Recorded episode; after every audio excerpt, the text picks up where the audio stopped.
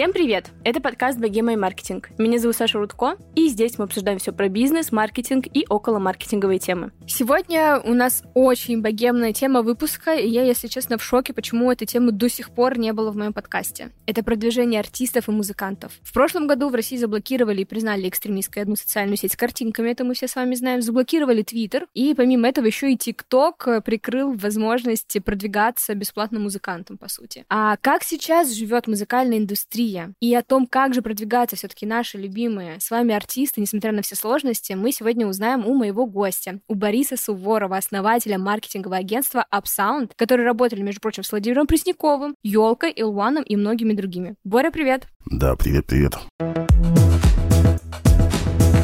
Слушай, ну, на самом деле, хочется, наверное, начать сразу с вопроса о том, как вообще поживает индустрия. То есть, понятное дело, что уже прошло там полтора года, все адаптировались, перестроились под новые правила игры, но хочется узнать какие-то основные поинты, как вообще сейчас выглядит музыкальная индустрия. Да, ну ты почти все рассказала.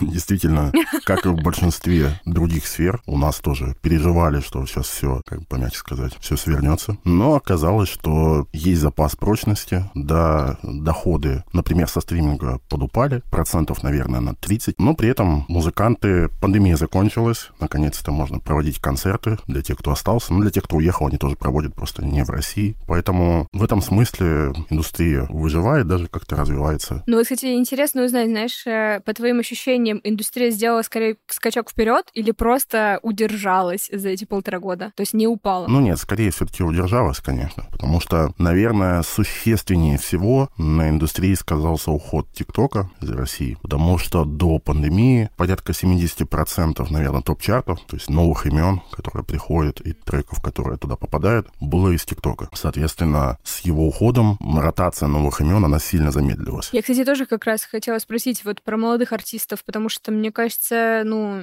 я вот буквально парочку знаю, просто я очень много сижу в ТикТоке, такое признание. Мне кажется, я вижу все эти залетные треки, которые были и про Тали, аномалии и так далее. В этом году вообще, конечно, их в тысячу раз меньше, таких приколов. Меньше, да. Но это связано в первую очередь с тем, что и доступ контент-мейкеров к ТикТоку, он сократился. То есть это можно делать, мы это делаем. Но в целом, конечно, выше стал порог входа. Нужно разобраться, как его установить, как-то загружать так, чтобы он показывался людям, а не только тебе. И накладывать, да, определенные ограничения. Не все готовы с этим заморачиваться. И, соответственно, ну и аудитории меньше. То есть большинство людей в России доступа к ТикТоку теперь не имеют. За исключением, наверное, помимо вот таких профессионалов, как мы, которым по работе нужно, чтобы он был. Остальное, наверное, это продвинутые подростки. Это тоже, кстати, классная аудитория, потому что они в какой-то мере трендсеттеры. То есть, если им зайдет, то они могут подтянуть потом своих менее продвинутых коллег, которые тоже будут слушать треки, которые подхватят. Поэтому они там есть, и это одна из причин, почему TikTok до сих пор работает, хоть и не так эффективно, как раньше. Давай обсудим, как вообще продвигаться артисту, то есть конкретные инструменты. Во-первых, я сразу понимаю, что, конечно же, здесь разделяются на платные и бесплатные, поэтому тоже предлагаю так с тобой нам разделить и обсудим сначала, какие вообще есть способы бесплатного продвижения артисту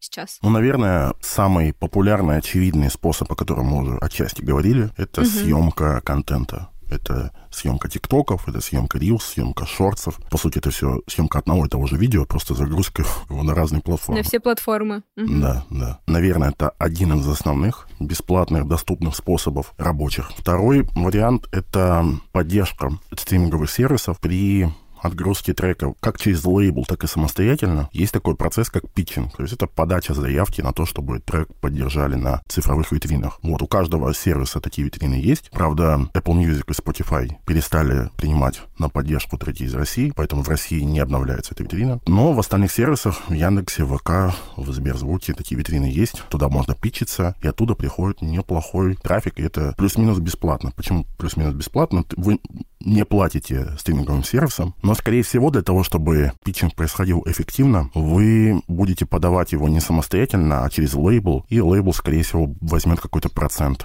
со стриминга. То есть, когда платит за прослушивание, ты про это? Да, да. То есть э, артист не платит напрямую, но делится процентом как с партнером с лейблом. Например, мы как лейбл тоже издаем треки. Понятно, у нас там с разными артистами разные договоренности, но, наверное, в среднем можно сказать, что по рынку это не только у нас 70 на 30, соответственно, 70 в пользу артиста. У сервисов есть э, формы для самостоятельного питчинга, то есть чтобы сам артист или его менеджер мог запитчить. Но у лейблов есть э, более прямой, прямой контакт. Доступ, да, контакт, да, наверное, есть специальные да, формы, mm-hmm. специальные таблички, которые заполняются. Ну, идея примерно похожа. То есть объяснить, почему ты не верблюд, почему тебя стоит поддержать, почему ты этого достоин. Слушай, я вот еще, например, обратила внимание, что сейчас э, происходит много коллабораций молодых э, артистов, например, там в том же ТикТоке или с какого-то вертикального контента с артистами, например, там песня «Винтаж», да, недавно завирусился. И было интересно узнать, вот эти все коллаборации, это бесплатный способ продвижения молодого артиста или это платная какая-то вся история? Это бесплатный способ. Конкретно, не, возможно, в истории существуют и платные варианты, но вот конкретный кейс винтажа и травма. Травма просто записал, сделал этот трек, не согласованный ни с кем, стал постить его в ТикТоке, в Инстаграме, он стал расходиться, и уже после этого возникла эта коллаборация, и тут заинтересованы были обе стороны, потому что артист не может выпустить это без согласования с артистом, потому что авторские и смежные права ему не принадлежат. А для артиста это новая, новая история, новый, но, виток. Но, новый виток, новый звук. Действительно, за этот год винтаж узнал много людей, которые родились не так давно и, может быть, про винтаж до этого не слышали. Блин, так интересно, потому что такое ощущение, что как будто э, подкасты и музыканты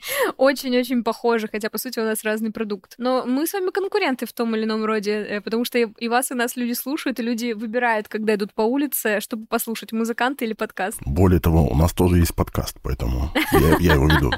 Кстати, по ссылке в описании можете перейти посмотреть, послушать там более подробно про музыкальную сферу.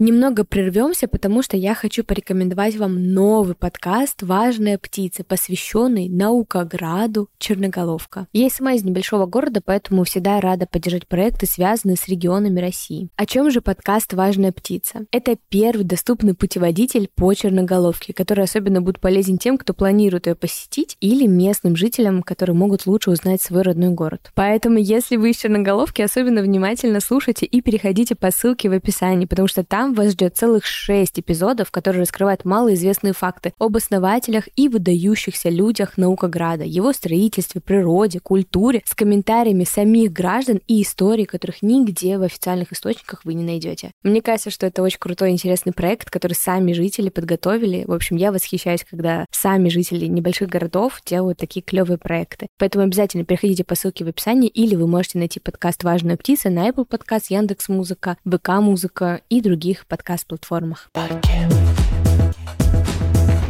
Слушай, давай тогда перейдем к платным способам продвижения. Например, я там на вашем э, сайте нашла услугу выдвижения треков в топы, и было интересно узнать, это платно, бесплатно, или это вот как раз то самое взаимодействие с редакциями, которые вы знаете, и вы можете каким-то образом посодействовать. Топ-чарты, если общаться с музыкантами, это одна из основных тем, которые все обсуждают и которые очень сильно беспокоят, потому что музыканты, как, наверное, большинство творческих людей, люди тщеславные, наверное, так. Поэтому всем хочется внимания, хочется, чтобы трек оказался в топ-чартах. Но сама по себе история топ-чартов — это история комплексная. То есть если раньше можно было закинуть 1400-500, наверное. И за счет только платных прослушиваний попасть в топ-чарт, пусть и ненадолго, но кому-то очень хочется. Ну, кому-то, может, повезет. Иногда везло когда он попадал в топ-чарты, но при этом трек был достойный того, чтобы там задержаться. Ну, достойный в коммерческом смысле, то есть я не беру творческую часть, это все такое понятное, там, музыка, но достойный в плане того, что людям интересно это слушать. То сейчас, по сути, это комплексная история. То есть тебе нужно использовать как бесплатные способы в виде тех же вертикальных видео,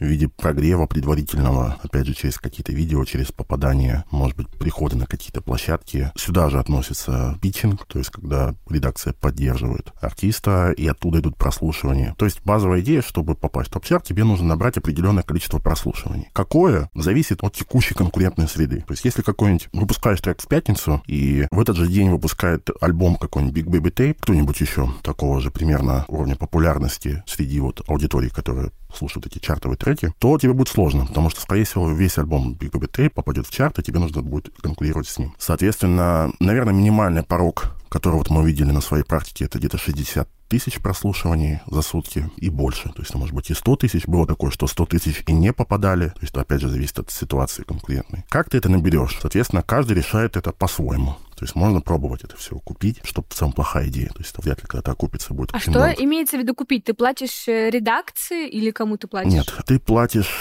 таргет ВК. Таргет ВК, а, ты платишь угу. плейлисты, то есть есть ВКонтакте несколько способов, если мы говорим про ВКонтакте. Обычно, когда говорят про продвижение в топ-чартах, в основном это ВКонтакте, потому что там есть платные способы и в целом больше возможностей на воздействие на слушателей, чтобы они этот трек слушали. Да, есть таргет, есть пользовательские плейлисты, которые тоже покупаются, есть посевы, вот. Ну, плюс-минус это основные способы. Плюс поддержка редакции, плюс, опять же, прогрев видео. То есть, если до этого видео, вот, например, как в случае винтажа и травмы, которые мы уже обсуждали, уже разошлось, уже там десятки тысяч, может быть, сотни тысяч, я не помню, сколько было видео, в ТикТоке и в Инстаграме, соответственно, люди уже ждут этого трека, и вот в такой ситуации часто можно вложить 0 рублей, просто выпустить трек и просто за счет того, что есть уже ожидание аудитории попасть в чарт. Ну, как правило, ситуация не такая радужная, приходится какая-то комбинация элементов. То есть у тебя есть какая-то аудитория, которая ждет, но она не настолько большая, чтобы попала. Тебе приходится добавлять какие-то еще элементы в виде поддержки редакции, в виде каких-то платных способов. Как-то так. А закупка рекламы блогеров работает вообще? Просто вот я, мне кажется, пару раз видела у блогеров, вот, во-первых, сейчас вот буквально на днях у Яна Топлиса вышла реклама трека, что очень удивительно, и это было странно даже немножко. Потом я видела еще просто, когда как делать, видимо, явно посев у блогеров, и кто-то снимать либо липсинки, либо еще что-то, но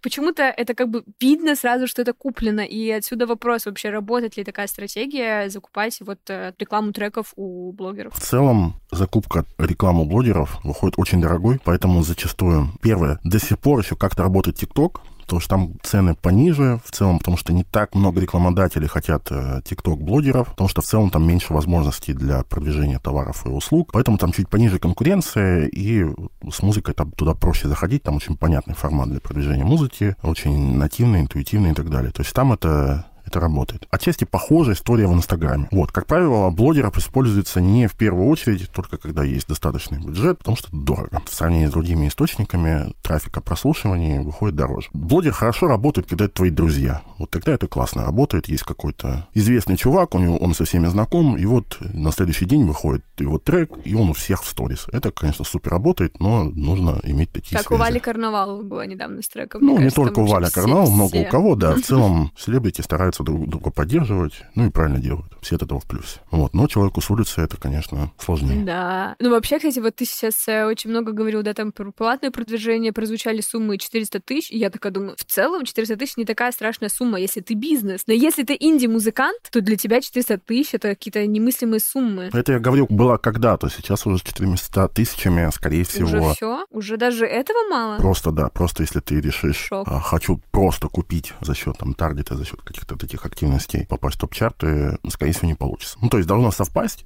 действительно, если у тебя классный трек, если ты помимо этого все-таки снимаешь какие-то видео, выкладываешь, используешь какие-то дополнительные способы, помимо съемки самостоятельных видео, есть еще варианты с так называемым фармингом, то есть когда создаются дополнительные типа фан-аккаунты, там делаются сотни, тысячи видео каких-то с какими-то кадрами из фильма, или автомобиль едет по ночному городу, и вот на фоне играет музыка, и такие видосы периодически заходят, у нас тоже такие кейсы есть. И за счет этого тоже можно дополнительно набрать, это тоже стоит каких-то денег обычно, потому что ну, конечно, ты можешь, наверное, с утра до вечера сидеть и клепать эти видосы, но, скорее всего, ты через неделю умрешь, и это вряд ли того стоит.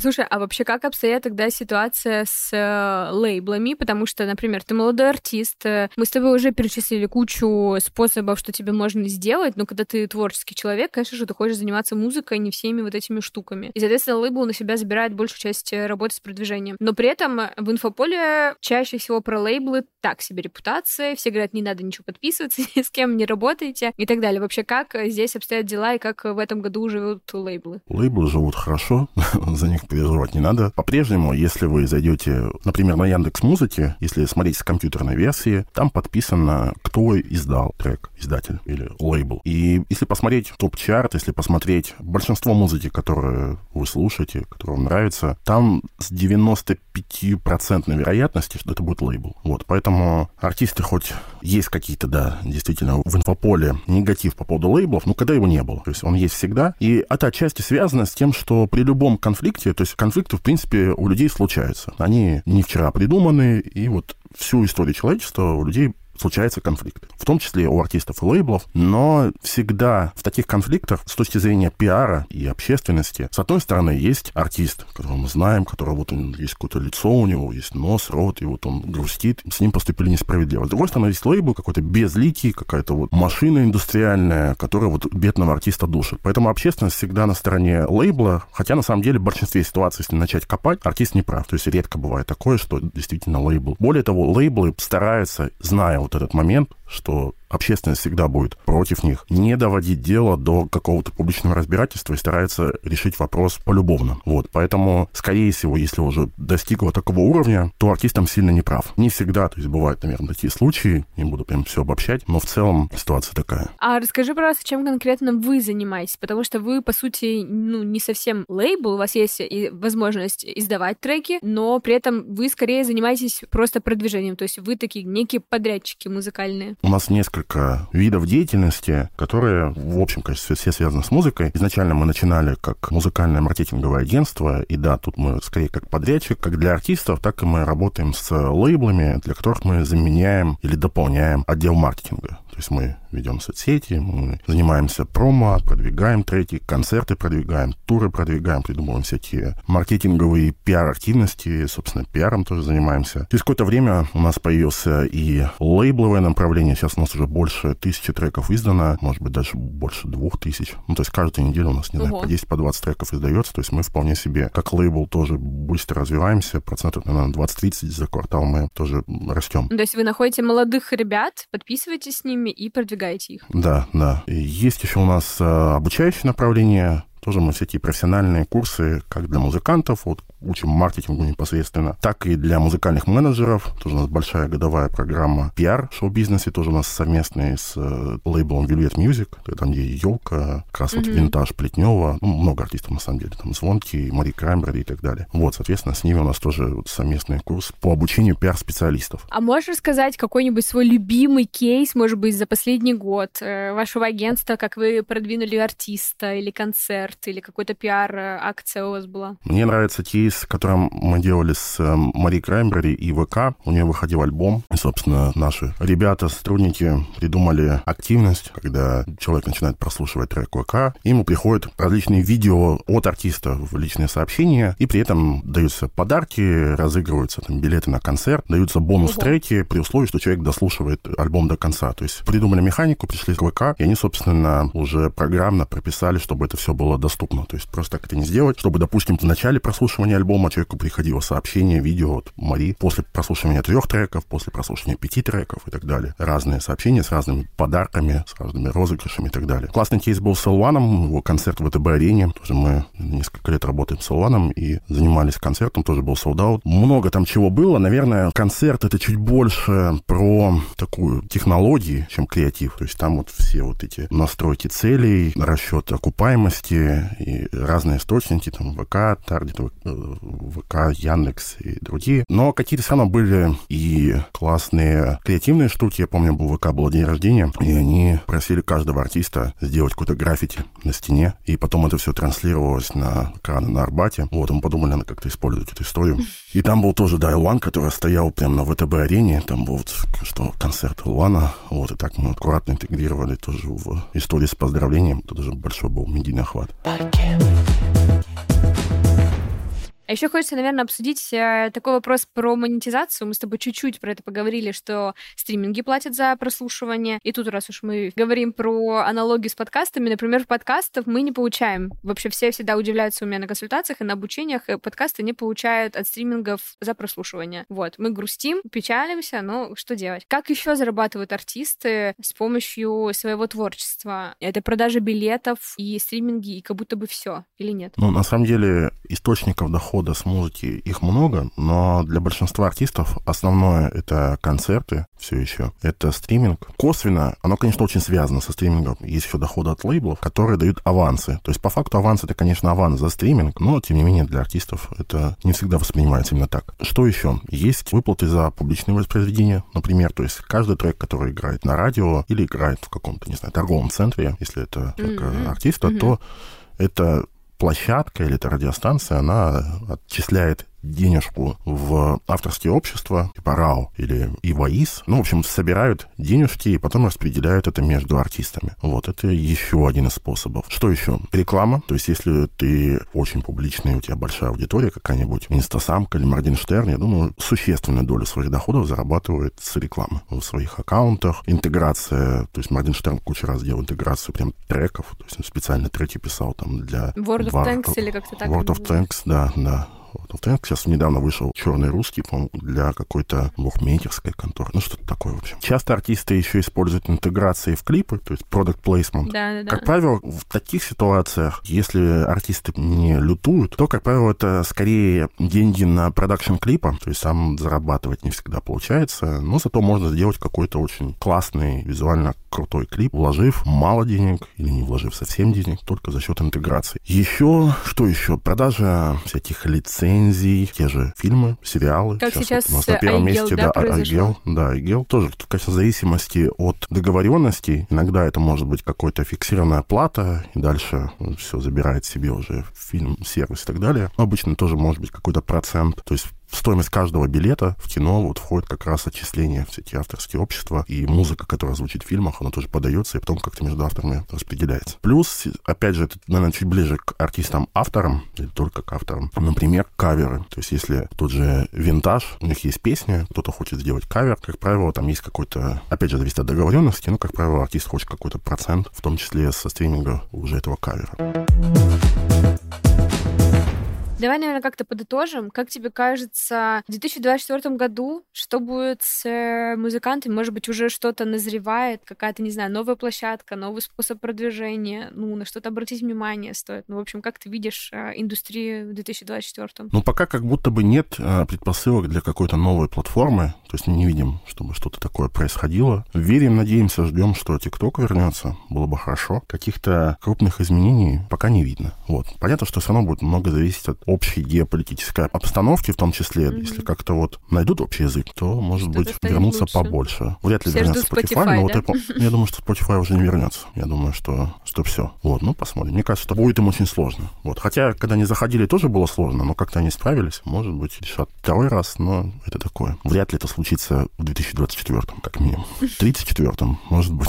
Со стороны подкастеров точно могу сказать, что мы, конечно, грустим, что Spotify ушел, но мы видим сейчас, у нас еще просто, например, Apple подкаст тоже более-менее отвалился. Там была раньше русская редакция, теперь ее нет. При этом мы видим большой рост, конечно, на российских сервисах, и мы ждем, когда все подтянутся на уровень Яндекс Музыки, и в итоге, скорее всего, будут качать они. Но это еще нам нужно подождать, ну, годика, полтора-два, возможно. Большое спасибо, Борь, что рассказал, приоткрыл нам так немножко занавес вообще про артистов послушать. Мне кажется, всегда очень интересно и прикольно, и правда очень богемно. Надеюсь, что вам, дорогие слушатели, понравился выпуск. Обязательно оставьте отзывы, напишите на Apple подкастах. Все еще вы там есть, я знаю, хоть и площадка уже так себе. На Яндекс Музыке поставьте нам сердечки, нам будет очень приятно. Ну и напишите нам в сборе, как вам выпуск. Нам тоже будет круто, если вы нам в директ что-то там черканете. Все, большое спасибо. Главное, что получилось богемно. Пока-пока. Все, всем пока. Пока.